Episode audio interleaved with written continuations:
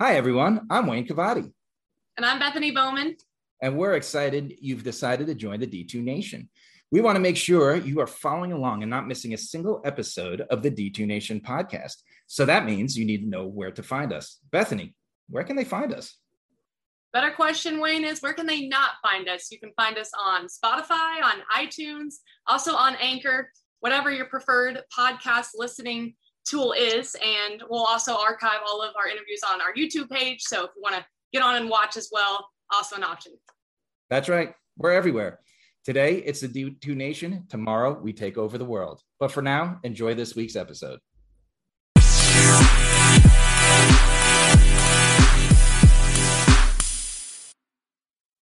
Hey there, D2 sports fans, and welcome back to another episode of the D2 Nation podcast.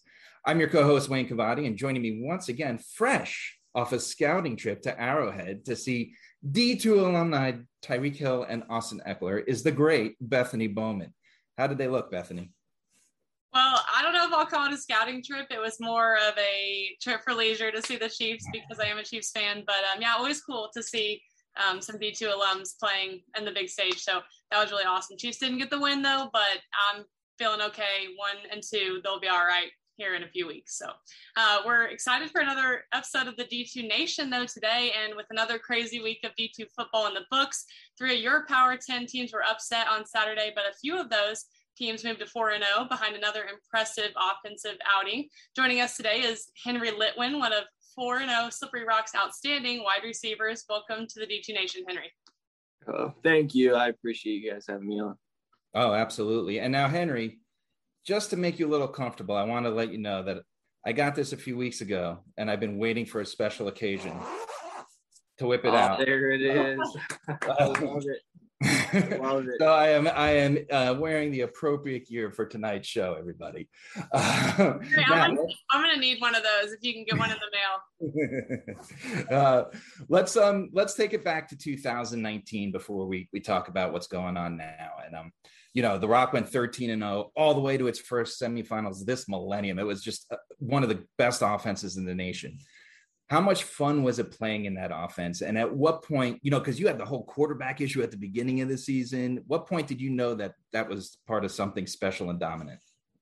Honestly, that summer leading up to that season was just it, it felt different. Like you you knew that we were on to something special and uh having a leader like Roland Rivers, like you you knew that he was capable of taking us a long way and uh with having a supporting supporting cast like us receivers and our offensive line and everything, we knew we could do something really special. And uh, yeah, I'd have to say in the summer that we knew early that we could do some great things.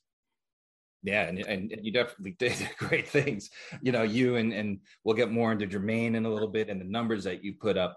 But when you put up those numbers in that that crazy semifinals game against Notre Dame, too, you know, when you have those numbers there and you have that that historic run and then you add in the covid year how hard is it to live up to those expectations now? Uh i mean that covid year that was that was hard for everybody. Uh and not only just here at slippery rock you had every every division just about every division two school didn't get to play. So uh we know that we weren't the only ones that had to go through that. But we we try not to think about the expectations you know uh, we have our own goals in in mind and we know what we have to do to get back to that spot. Uh, so each week we just go week by week just co- collectively getting better as a team. And uh, it, it's starting to click again here in slippery rock and you can feel it well, Henry, let's talk about that new quarterback. Obviously, as you mentioned, Roland Rivers III was something special, and you were a large part in him winning the last Harlan Hill Trophy. What has the transition been like, though, from Rivers to now Andrew Kester? What's different and what's the same about those two quarterbacks?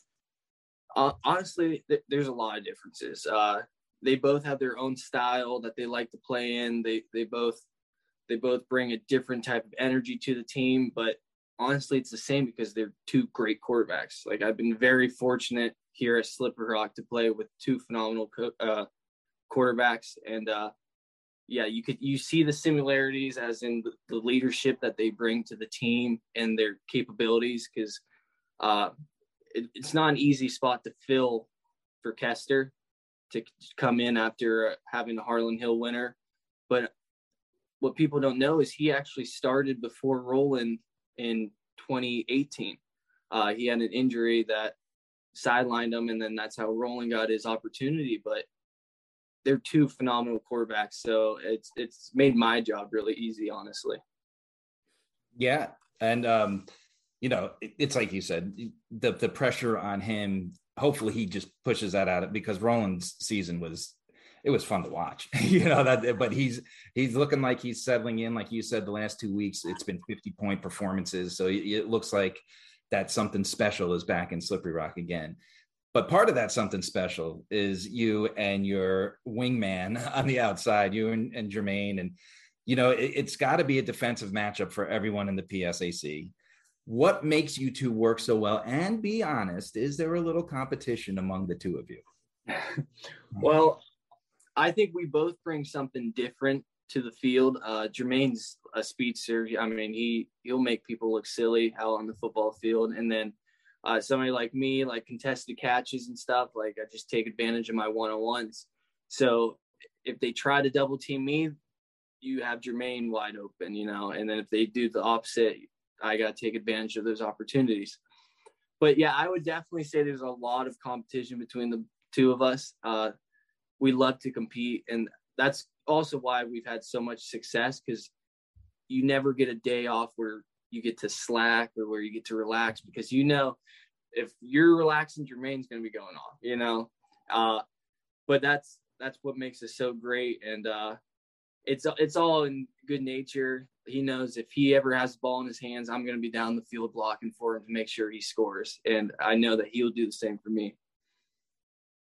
Four PSAC teams in the top 25, and that's not even including 4 0 Shippensburg. Make your pitch for why PSAC football is the best in the country.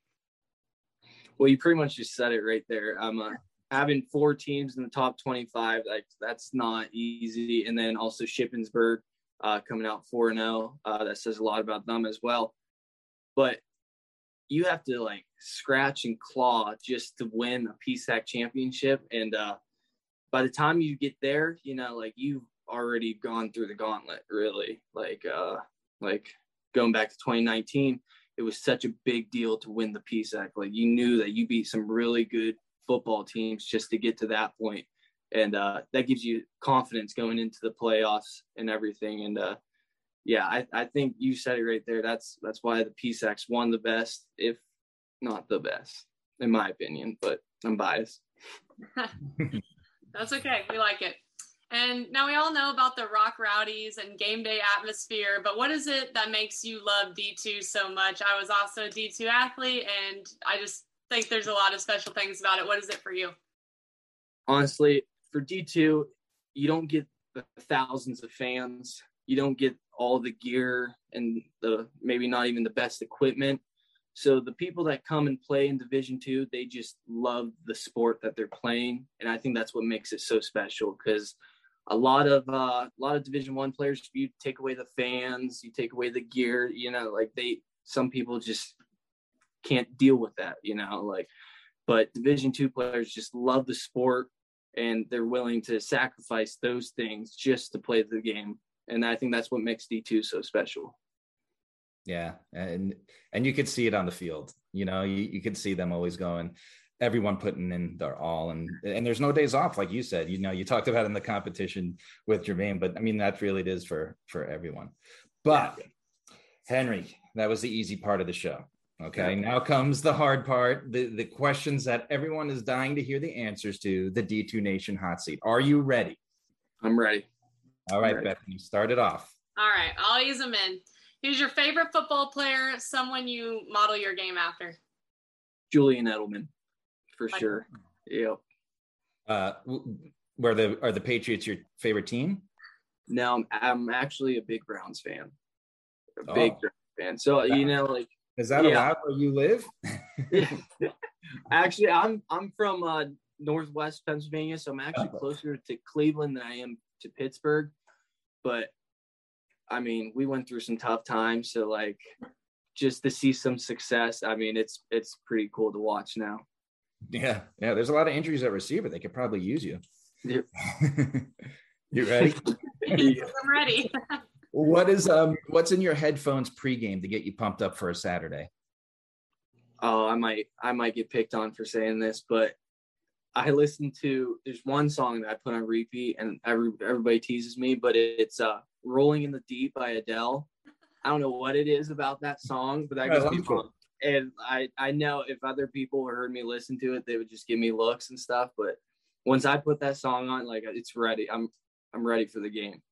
I love it. This is going to D2 fans all across the country, so now they're gonna know. Oh yeah. Well, if you see the headphones on, you know what I'm listening to now. All right. So, what social media platform are you most addicted to? And is there a personality or an account that you just really love? it's probably Twitter. Like I'm not a huge social media guy. Like I go on there just to uh just to keep myself busy. But yeah, it's probably just Twitter. And as far as accounts go, it's it's all sports. Like I like if you go through my feed, it's it's only football and, and basketball and everything. So it's kind of boring, I guess, if you're if you're not uh into sports. But that's that's all I'm into. That's pretty much sounds exactly like my Twitter feed. So yeah. Me too. I'm with you. all right, two parts to this question since you are a football player. The greatest football movie of all time, and then the greatest sports non-football movie of all time. Okay, so definitely the best football movie. It, it has to be a tie between Remember the Titans and Friday Night Lights. Uh, they're both special in their own way. I think uh, Friday Night Lights captures the intensity that football has. You know, some people underestimate it, and uh, Remember Titans that that just shows what it's like a family atmosphere in the locker room and everything, and and how special football is. And uh, my non-sports movie, it's probably Caddyshack or football movie. It's definitely Caddyshack. That is that's probably one of my favorite movies of all time. I love it. I love it. I got. I can't argue with that one at all. Uh, so, I've never been to Pittsburgh, but depending on your answer here, maybe I'll have to make a trip. What is the best sandwich at Primanti Brothers? Oh. So you got the Pittsburgher, which is like the number one selling sandwich in, uh, at Primanti's, but I actually like the New Yorker, which I might get some criticism p- being from the Pittsburgh area, but definitely the New Yorker if you get the opportunity. So, so Bethany, just so you know, you eat one of these things and you're full for probably the rest of the day, right? Like they put all the sides on the sandwich. It, it's Yeah. it's crazy. Like, what do you mean? Yeah. Like, what sides? Like there'll be coleslaw and French fries on your sandwich. Oh, okay. Yep. What's on the New Yorker? Oh, you got like pastrami, you got like a like a horseradish type uh mix on there. It's like it's kind of weird and it- like you have to be into it, but like like you said, you eat that and you're set for the whole day. Like it's nuts. Um, well, congratulations, Henry. You survived the hot seat. Thank, Oh, thank, you so much for joining us. Um, good luck, luck this weekend and, of course, the rest of the season. And to you, D2 Nation, don't forget to tune in. We're on Spotify, Apple Podcasts, Google Podcasts, and YouTube, and just about anywhere else you want to listen. Give us a follow, give us a like, and we'll see you next week on the D2 Nation.